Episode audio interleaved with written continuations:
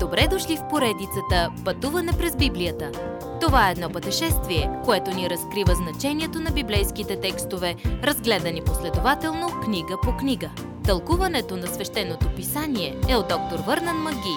Адаптация и прочит, пастор Благовест Николов.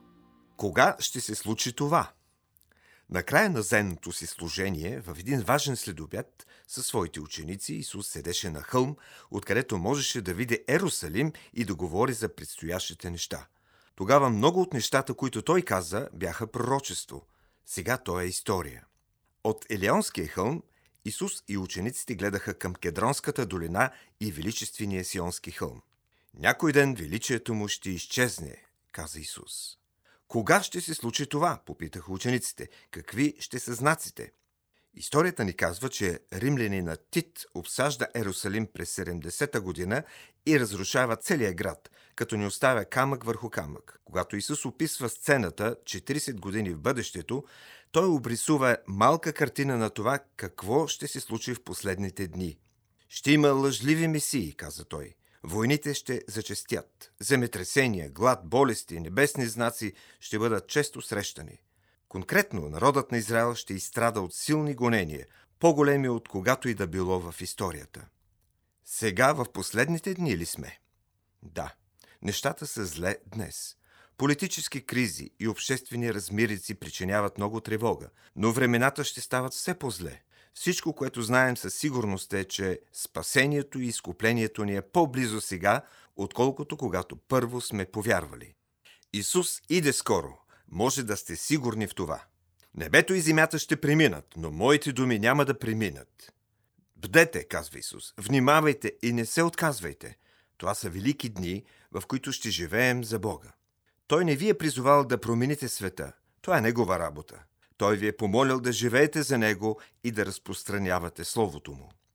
Един ден, когато религиозните водачи се чудеха как да хванат Исус, Юда дойде и им предложи да им го предаде. Юда имаше план, но Исус го накара да действа бързо. Докато ядяха пасхата заедно, Исус каза на Юда, каквото мислиш да вършиш, върши го бързо. От тлеещите останки на преминаващия празник Пасха – Господ Исус установи и разпали новия празник на Господната вечеря. От векове Паската гледаше напред към идването на Господа и Неговата смърт. Сега в сянката на кръста тази Пасха бива изпълнена. Когато се събираме днес за Господна вечеря, ние гледаме обратно на това, което Той стори за нас на кръста и гледаме напред към второто му идване. Учениците около масата не разбираха напълно това, което Исус им каза тази вечер но те щяха да го разберат след възкресението му. В края на последната вечеря Исус каза нещо специално на Петър. Той му казва, че се е молил за него. Че Сатана е искал да го унищожи, но Исус се е молил вярата му да бъде силна и че с тази по-силна вяра да укрепи другите ученици. Знаеш ли, че Господ се моли за теб днес?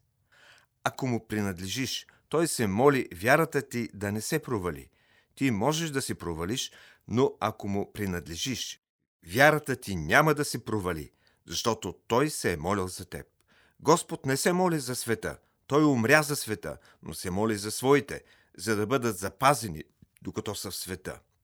Господ Исус Христос се моли за теб днес. Ти може да не се молиш за себе си, но Той се моли за теб. Каква прекрасна картина на Неговата любов. Следващият път каква е разликата между двамата разбойници?